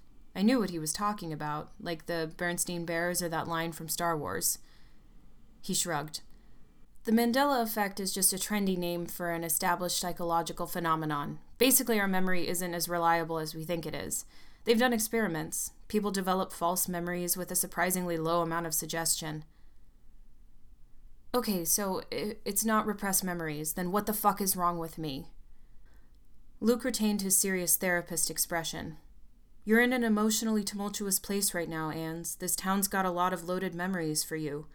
Some of the schizophrenics I've worked with say when they're under a lot of Are stress. you seriously mansplaining schizophrenia right now? I shut my eyes in frustration. Luke, I heard Micah's voice. His eyes narrowed. Really, Ansley? He snapped, nearly shouting. Do we really have to fucking keep talking about Micah? I reeled back, surprised at how much I'd upset him. His face was taut, brow wrinkled, then he softened. Listen, Ans, he said sympathetically. I used to see Micah all the time. At the park, at McDonald's, even at school, I'd see a boy in a red sweater, or a boy with curly brown hair, or some kid doing the whole hunch with hands in pocket thing Micah used to do, and I'd be sure it was him. I'd hear his laugh sometimes, and I'd dream about him. I'd wake up screaming. Tommy, too. I nodded, suddenly feeling like an asshole. I didn't know how I'd convinced myself that Micah's disappearance only had a nasty effect on me. Remember how I was kinda into true crime? He continued. You know, those six buck paperbacks. After Micah, I got obsessed. One time I even hiked into the trees at Allister Park with a shovel and a magnifying glass, convinced I'd somehow be able to find Micah's shallow grave, even though I'm sure that's the first place the cops looked. I did recall Luke's fascination with murder mysteries. It was ironic, I guess, how he'd become part of one one that had yet to be satisfactorily solved. I'm sorry, man, I said. You're probably right. He gave me a half smile. For the record, I could have told you that Star Wars line was wrong years ago. I sarcastically bugged out my eyes. You mean time travelers aren't using cheesy sci fi to send us messages from the future? Luke laughed. Yeah, bullshit. Everyone I meet thinks they're the first to put on a Vader voice and be all, Luke, I am your father. That's not actually in the movie. We didn't talk about Micah anymore. We went to see Guardians of the Galaxy. I was happy. Being around Luke was therapeutic, meditative, cathartic. I could convince myself my dreams, Mathilde, and even the glowing eyes in the park were completely harmless, and if I only relaxed, everything would be okay. I felt silly for worrying about repressed memories. Luke had always held that effect over me. With him, I was safe and protected. We talked about our respective college days, our families, my crash course in the Montessori teaching method. He told me about the FBI internship he landed for the fall. Apparently, he'd been accepted into UCSF and Harvard, but picked Georgetown Medical School over both because he wanted to be in D.C. He dropped me off at my car, then turned around and headed for the freeway. He'd scheduled a meeting with his mom's doctor in Sylmar. I thought his mother had died, but Luke informed me she was still hooked up to that ventilator. A prematurely aged shell of the woman she'd been before the accident that took his father and left her, mercilessly, alive. Luke was living with two ambiguous losses Micah and his mother, both dead, neither buried. I understood why he was interested in true crime, why he was angling for a job with the FBI. He wanted answers, even if they weren't to his own questions. Driving home, the euphoria of Luke's presence began to wear off, leaving guilt in its place. He told me Tommy was dead, and what had I done? I'd made it all about me. I hadn't even thought to seek out Tommy's family to offer my condolences. His mother, Carol, always loved me. I think she'd wanted a daughter. I parked in front of the two story colonial where Tommy had lived and died, across the street from Luke's grandmother's little house. Like mine, hers was the neighborhood eyesore, chipping paint, unruly weeds, and a large for sale sign stuck in the grass. She was losing her memory, Luke had told me. When he returned to Georgetown, she'd move in with her youngest daughter. Still debating the wisdom of showing up unannounced at the door of a family I hadn't spoken to in a decade and a half, I knocked. Footsteps. The door was cracked open, and Carol Lou stared out at me. She recognized me immediately. Nothing but smiles and cordiality. She invited me in, made a pot of tea, and opened a package of Costco cookies, all while chattering about her sons. Eugene was going to be a sophomore at Berkeley, she said, and Dexter just graduated from Cal Poly Pomona. Through her cheeriness, I recognized veiled grief. Mrs. Lou had been the sort of fit, stylish mom who'd share clothes with her hypothetical teenage daughter. She was still comely and slender, but deep crow's feet stretched at the corners of her eyes. Her oversized house dress nearly swallowed her, and she stopped dyeing her hair. Finally, she interrupted her stream of consciousness to take a sip of tea. Mrs. Lou, I'm so, so sorry about Tommy, I blurted out. She put down her teacup, her gregarious countenance shattered, and her eyes seemed to sink into her face. For a split second, I thought she was going to cry. Instead, she offered a graceful, strained smile. Thank you, Ansley, she replied. I assumed that news had gotten to you. Luke Anderson told me. She chuckled joylessly. I'm glad he did. Tommy was a really amazing friend. I wish I'd kept in touch with him after I left the state. It's not your fault. Miss Lou shook her head. We shouldn't have separated you, my husband and me and your parents, Yi Chow across the street. I don't think you could have done anything to stop it. My parents had been planning to move to Miami for almost a year before Micah disappeared. She narrowed her eyes. No, we all sat down and talked about it. After Micah Wall was kidnapped, we decided you and Tommy and Luke should be kept apart for a while. No phone calls, no visits, no talking online, as little contact as possible. I recalled our first few months in Miami. I'd wanted to call Luke and Tommy. I distinctly remembered asking my mom if we could visit them over Christmas break. She'd said the tickets were too expensive and long distance calls were inconvenient, and then I'd taken her word for it. I had a hard time after Micah disappeared. Mrs. Lou nodded. I remember. You kept on insisting some horror movie ghoul had kidnapped Micah and we needed to save him. I think you rubbed off on Tommy because he started waking up crying at night, screaming about some tree monster in the park. Yi Chow threw a fit. She thought the two of you were a bad influence on her perfect little genius grandson. I got the impression Mrs. Lou didn't particularly like Luke's grandmother. We really did think it was for the best, she sighed. I thought Tommy had moved on, whatever that means. He studied hard and passed the licensing exams, found a job in Arizona, bought a house. He was making something of himself. Then he started calling me in the middle of the night. Her voice held steady, but tears formed in the corners of her eyes. I stayed silent. He couldn't sleep. When he did, he'd have hyperreal, violent nightmares. He kept on asking me about Micah, was there any new clues? Had they found his body? It was disconcerting. I mean, fuck, he hadn't mentioned Micah's name for years. Fat teardrops rolled down her cheeks. I'd never heard Mrs. Lou curse before. Then he. he couldn't take it anymore. he quit his job and came back here, a master's degree, and he was selling tickets at the movie theater. They diagnosed him with depression and prescribed him all these pills, messing with his brain. He'd be up at nights. We'd hear him pacing all around the house. Then he got into heroin. She sobbed. I sat quietly, motionless but attentive, watching her work through her catharsis. The night before, I found him at the kitchen table. He was writing something, scribbling furiously with this crazed expression on his face in one of his old school notebooks. I asked what he was doing. He said he couldn't tell me. After, I tried to find that notebook. I never could. I think he burned it. Her voice rasped and dropped a pitch. She buried her face in her hands.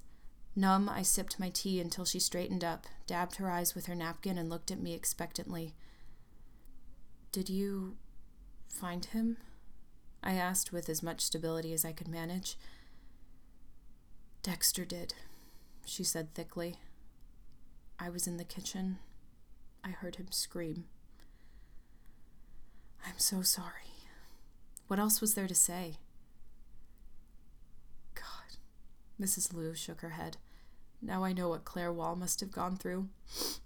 Everyone in town looking at her, whispering, giving her that forced, sympathetic look. I hate that fucking look. Wait, the walls are still here? I asked, surprised. I was sure they'd left town. They didn't want to leave. I think they'd still held on to some hope their son was alive, that he would find his way back home. Claire died some years ago, cancer. She just gave up. After that, the husband sold the house. Fresh teardrops quivered. She wiped her eyes again. I felt so sorry for them even more so now.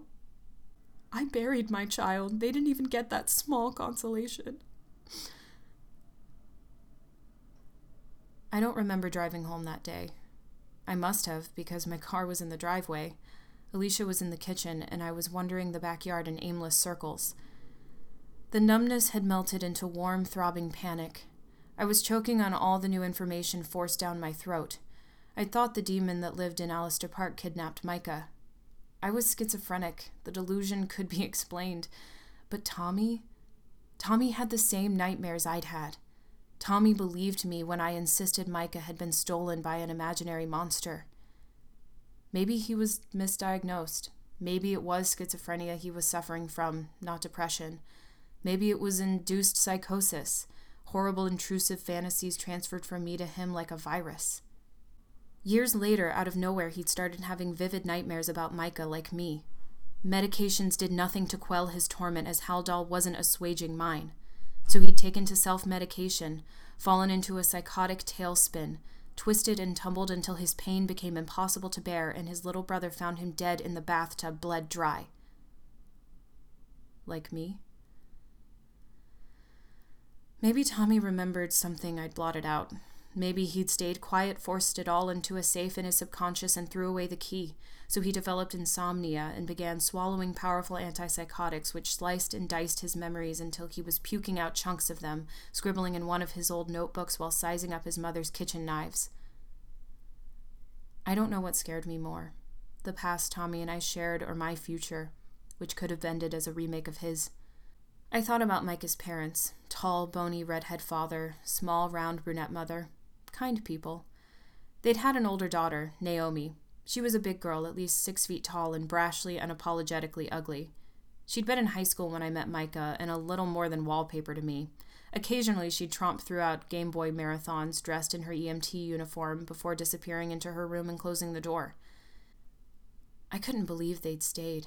All those years waiting, hoping their beloved baby would be returned to them. I smelled something rotting vegetables, cut grass, tinged with moldy sweetness. Crack! I jumped. I whipped my head towards Colonel Lewis's yard, fully expecting to lock eyes with Mathilde. I could swear I heard her sing song robotic giggle. There was nothing. I was alone.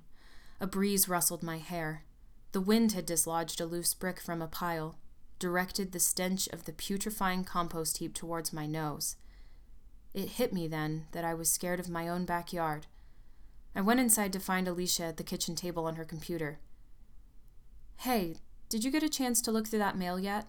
she asked. I shook my head. I'll I'll do it now. Alicia's eyes lit up. Oh, you'll never guess who called me. Who? Andy Kapersky.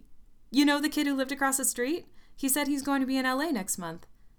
I allowed Alicia a few minutes to regale me with tales of what Andy Kapersky had been doing for the last 15 years. Then I retreated to my room and opened my laptop. Andy must have seen my message. He had, and he responded to it. Hi, Ansley. Yes, I definitely remember you and Alicia. How have you been? I live in Seattle now. I saw on your profile that you're a preschool teacher. That's awesome. I remember you always had a really big imagination. As for my sister, she passed away almost 13 years ago. I'm sure you know she had severe autism. She had epilepsy, too, and a violent seizure killed her when she was only 11. I think about her every day. I hope that when I die, I'll see her in heaven, and she'll finally tell me everything she couldn't say while she was alive. On that depressing note, it was great to hear from you. I'll be in LA for two weeks in July. I'd love to see you and your sister again. Andy. How does it feel to believe, truly believe, that you've seen a ghost?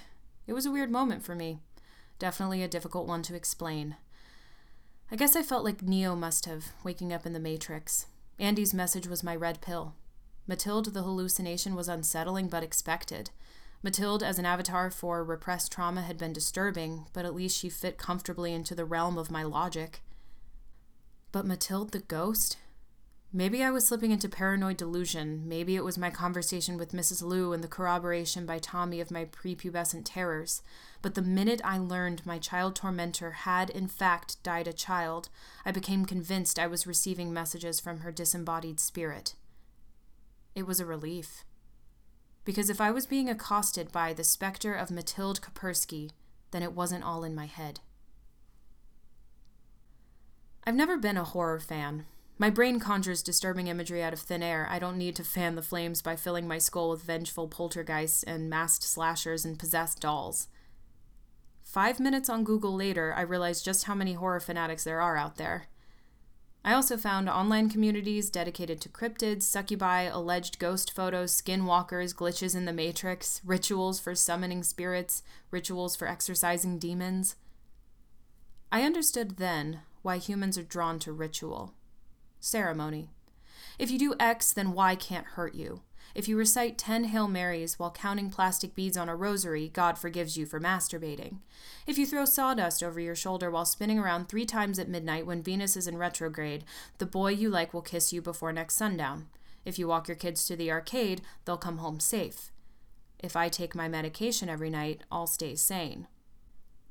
The diversity in sheer mass was overwhelming, and I wasn't sure how seriously I should take advice from spooky underscore sparklebutt 1998 on Tumblr. I needed a ringer. And I knew just the ringer who'd go nuts for a little girl ghost, especially a little ghost girl who'd once lived in his house. Travis cheerfully answered my call. He'd been hoping to see me again, he said, because I seemed really cool. And as soon as I mentioned the possibility of a spirit attached to me, he promised to come right over. The two of us sat on my back porch watching the sun sink into the orange horizon as I told him the same story I'd told Luke earlier that day. He gave me his undivided attention as Luke had, but in contrast to Luke's stoic pragmatism, Travis listened with eager intensity. It was refreshing to have a conversation with someone who wouldn't lecture me about medication. When I came to the part about the scratches on my closet door, Travis asked to see them. They look old, he said, stepping out of the closet. Yeah, I guess. I didn't really know the family who used to live here, but I think they had cats. Maybe one of their cats got trapped in the closet. I nodded. The last renters did have cats. My dad mentioned it once. The rest, though, is all in line with a presence reaching out to you. The girl, Mathilde, what was she like? I told you she was autistic, I said. She didn't talk. I'm not sure whether she was selectively mute or cognitively incapable of verbal communication, but the most they ever taught her was like three words of sign language. Travis nodded. So her IQ was unknown. Actually, her IQ may have been exceptionally high. She was an amazing artist, like light years beyond most kids her age. And she had a photographic memory, like she'd see someone for a second and be able to draw them perfectly, right down to the shoes they were wearing. That's cool, Travis said. Did she. was she bullied? Abused? Anything that would keep her spirit from being at rest? I don't know. I. I don't think she was abused. Her family seemed really loving. Maybe. I, I mean, if she was, no one was telling. And kids at my school thought she was weird, but I don't remember anyone hassling her. I thought about it. If Mathilde had been someone's victim, she would have been a particularly helpless one. Actually, maybe not. She just. There was something about her. Those drawings of hers, always with her name and the date. She couldn't talk, but if someone did her wrong, I suspected her drawings would have implicated them. I remembered my dad in the Corona folder. She watched people, I told Travis. She'd stare. We all assumed she was locked in her own little world. I mean, she was, in most ways, but she noticed things. And she was so quiet you'd forget she was there. Travis nodded thoughtfully. Okay. So, there were probably a lot of things she'd have wanted to communicate but couldn't. Maybe that's what she's trying to do now give you a message. I experienced an unwelcome flashback to my earlier thought processes. My musings about repressed memories, Tommy scribbling frantic words in his notebook hours before he took his own life. I ignored it all. Okay, so you think we can contact her? I asked Travis, with your Ouija board?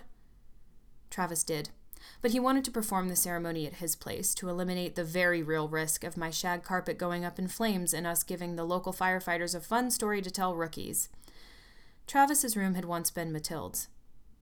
If I disregarded the Marilyn Manson and Lady Gaga posters, I could imagine the space as it had once been. Pink bed sheets, flowery wallpaper, porcelain dolls, every flat surface littered with colored pencils and messy stacks of drawings. Out a large square window, I had a perfect view of my front yard. The setup for the ritual was a series of stereotypes to match my expectations. Travis lit black candles in a five point formation, set up his incense burner, and turned out the lights. At the midpoint between the five candles, he laid out the Ouija board. It would have seemed more threatening if the box hadn't read Hasbro. Travis sat on the ground and beckoned for me to do the same. I positioned myself across from him. We both placed our hands on the planchard. He closed his eyes. Close your eyes and take deep breaths, he said. I did so, ignoring the cold wooden triangle under my fingers.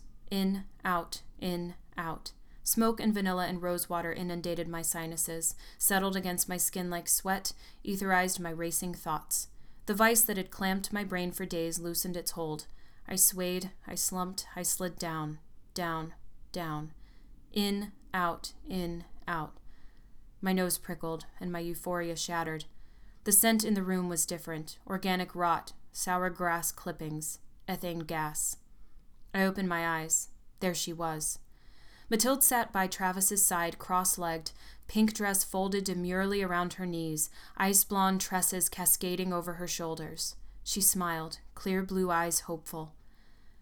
Perhaps Travis's incense truly did possess transcendent properties because for the first time, the sight of Mathilde didn't incite my anxiety. For the first time, I wasn't afraid. I'd never seen her so close. Her glassy eyes reflected light like a china doll, her perfect pink lips barely parted, and her ivory skin emitted its own radiance like an overexposed photograph. Then she flickered like a hologram and disappeared. Travis opened his eyes and glanced over to me. I gave him a what now smirk. Is there anybody here with us? I looked about, half expecting Mathilde to reappear. She didn't. The planchard sprung into action, like a mouse beneath my fingers. It shot across the board. S T O P. Stop, Travis said out loud. B L O C K I N G M E. Blocking me, he finished. We looked at each other. His eyes nearly protruded and his face had lost its color. Is this Mathilde Kapersky? Travis asked in a tone too agitated for my comfort. Another tug at my hands, the planchard landed on the word yes. Travis shuddered. Prove it, he said. One more time, the wooden piece swung, dragging me with it. C O R O N A. The planchard went limp. Travis pulled his hands away. Corona, I stammered. It, it, it was her. It was really her. Say goodbye, he said to me. Entranced, I moved the wooden triangle over the word goodbye. Travis jumped up, flipped the light switch, and blew out the candles. The incense must have burned out too because the smell had greatly diminished. My head ached. I felt thousands of miles away from my body. The red pill I'd swallowed turned to acid in my stomach. Corona, the Corona contracts, Mathilde's picture, it was her. Because there's no way Travis would have known the significance of the word Corona. And I sure as shit wasn't moving the planchard. What freaked me out most about the situation was how freaked out Travis was. Horror fanatic Travis. Travis, who owned a Ouija board and had, according to him, used it to contact spirits in abandoned asylums and murder houses, was blanched and goosebumped and speaking in a harried falsetto. It jumped he repeated as we sat in his living room sipping coke with a hefty portion of leftover rum. The planchard, it's, it's, it's never moved like that before. Every other time it just sort of crawled. All those other times, I'm pretty sure it was our collective subconscious moving the planchard, not spirits, but up there. He took a long swig of his drink. I'd felt it too. What do you think it means? He asked. Stop blocking me. I have no fucking idea. Travis took another healthy swallow, then a deep breath. I'll break out some of my other equipment tomorrow, he concluded. See if we can get a better idea of what she's trying to tell us. Should I find some holy water? I laughed nervously. Travis didn't. If you're religious, you should. Do whatever's going to make you feel safe. It's really mind over matter with these things. The candles, the incense, all of that crap is a big come in, we're open signs for spirits. If you convince yourself they can't bother you, they won't. I thought about the rituals I'd perused that evening. I needed something, but it wasn't holy water. I drove to Ralph's.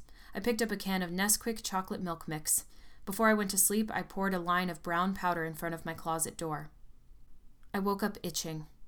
I'd been leaning on the scraggly trunk of an oak tree, face buried in my crossed arms, and there must have been ants crawling under the bark. I was halfway through a count of a hundred. The bark didn't smell like it was supposed to. It smelled like rotting vegetables, grass clippings, and putrefaction. Oh, fuck. I stood upright and frantically surveyed my surroundings. Behind me was the play structure and the swings and the dirty sand of Allister Park. In the distance, I could see Fifth Avenue. It was late afternoon. In front of me, the forest expanded, oak trees with long, unruly branches fighting for space, high, weedy grass, prickly bushes erupting out of a carpet of dried acorns. I knew I was dreaming. Then I realized I was in control. I was looking for something. I cautiously goose stepped through the brush, anticipating Mathilde's appearance at any moment. I wore baggy cargo pants and red Adidas, my childhood favorite pair. My hands were small, pudgy, and soft. I heard a giggle. I jumped, but it wasn't Mathilde. It was Tommy. 12 year old Tommy wearing saggy jeans and his favorite Blink 182 t shirt. He jumped from the sturdy, low tree branch on which he'd crouched out of sight. Laughing, he escaped into the oakwood obstacle course. Hide and seek. We were playing hide and seek, an activity in which we often partook at Allister Park, though we'd always stayed out of the forest. I kept walking, deeper and deeper, further and further from Fifth Avenue until dusk settled around me. I turned in a circle. I could no longer see the play structure or street, and surrounded on all sides by moonlit trunks and dark canopies. I had no idea which direction I'd come from or where I was going. A flutter of panic. Then a murmuring. A syllabic tonal rumbling, the unholy splice of a freeway overpass and a babbling baby. A glistening tangle fell from a tree. In front of me landed a person? No, definitely not. It crouched on all fours, the hind feet were clubbed, and its forepaws looked like oval slabs of blue black flesh. Its naked body was comprised of deep wrinkles between protruding pus filled warts. Its head was a smooth, balloon shaped orb with no eyes or nose, only a mouth, a wide, gaping, lipless black hole. The thing squared itself. It paced, cat like, back and forth. Its mouth was arranged into a perfect O, producing the low pitched, syllabic hum. Crack! Crack! Flush with adrenaline, I whirled around. There were more of them, blue black humanoids dropping from the trees like monkeys surrounding me. The first monstrosity stretched its circular mouth, obsidian flesh regressing until its head was nothing but a spiraling concavity. It extended a long, black tongue. Then it pounced. I dove, landed hard on the uneven ground. I'd felt its fleshy paws on me, cold like clay. The others took predatory steps forward, backs arched, regimented like a pack of wolves. I leapt to my feet. I ran. I ran and ran and ran, never pausing, never looking back, twigs assaulting my arms and tearing at my clothes, dark tree trunks caught in the fragile moonlight only seconds before I'd have careened into them, the soles of my shoes slipping and shifting against layers of fallen acorns. Wake up, wake up, wake up! My toe latched onto a root and I fell. I desperately rolled over and upright. The blue black, hoover mouthed creatures were gone. And I knew where I was. I was staring up at an ancient, withering oak tree with splintering skeletal limbs and a meter thick trunk. Its cracking bark was an unhealthy whitish gray. Swollen knots arranged themselves like two spherical eyes and a thick, lecherous mouth. Scraggly roots broke through the dry, cracking earth.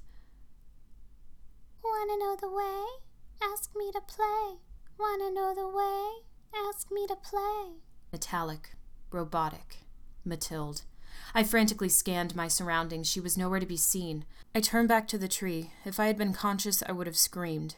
The knots were no longer knots, they were glowing orange eyes. The bloated lips parted, exposing rotting knife like teeth. The branches were no longer branches, but curling scaled tentacles. Beyond the broad, diseased trunk, coiled in tentacles, something small and red caught my eye. Like it was presenting me with a gift. The demon pulled its prize from behind its back. Micah. Micah, wearing his red sweater, eyes bloodshot and petrified, scratched and bruised. The thing's heavy extremities constricted his arms, legs, and chest, before another creeping appendage clamped across his mouth, before the evil orange glow became blinding, before the trees blurred and twisted like a whirlpool, sweeping me into oscillating blackness. I heard his cries. Help me, Ansley! Save me, Ansley! I'm sorry! June 8th, 2017. I woke up drenched in sweat. It was 6:30. Too wound up to sleep, I plodded to the kitchen and brewed a pot of coffee, reconstructing the pieces of my dream. The blue-black wrinkled cat people. Micah. I'd seen Micah. The demon had him. I'd heard Mathilde. The metallic animatronic voice had to be hers. Even now I can still hear that squeaky mechanic chirp. Wanna know the way? Ask me to play. Stop blocking me. We'd been playing hide and seek. The ghost of Mathilde wanted to lead me somewhere. She'd been sending me all the nightmares I'd been having to help me, to help me find something. Micah. She wanted to help me find Micah. If I asked her to play, she'd show me what, where his body was, some clue as to what had become of him. She'd been trying to show me the way since I'd come back home, but she couldn't because somehow I was blocking her. I puzzled over it over coffee until I heard footsteps in the master bedroom, then running water. As pale sunlight washed through the kitchen window, my sister appeared in the hallway. You're up early, she said to me as she poured herself a cup of coffee. Couldn't sleep, I said. She picked up the can of chocolate milk I'd purchased. Shit, it's been years since I've had this stuff. I felt nostalgic. She snorted. I remember you used to put it all over our room. You and your friends were ridiculous. Just in front of the closet, I said, to trap the monster. The Nesquik bunny saved you from being eaten alive. She shook her head and sat across from me at the table. You guys would steal my Gatorade and mix hey, it Leash. with. I cut her off. Do you remember the day Micah disappeared? Mid sip of coffee, she coughed and sputtered. Yeah, why? She said quickly, almost nervously. She wrapped a finger around a loose strand of hair. I was just thinking about it. I, mean, mom and dad were out signing papers for the Miami house, and you were watching me all day. Did anything weird happen? Like, did Mathilde do anything? She shook her head dramatically. No, nothing with Mathilde. She never left her room, remember? You and Tommy got into Mr. Carlyle's backyard. I think you knocked something down because he came over to talk to mom and dad about how you guys have to be more careful. Okay, and then we went to the park, right? She nodded. You guys walked over there. And Colonel Lewis actually showed up at our place? Yeah. He said he didn't mind you guys being in the yard, but that you weren't allowed to climb on the cinder blocks. I think a big pile of them collapsed.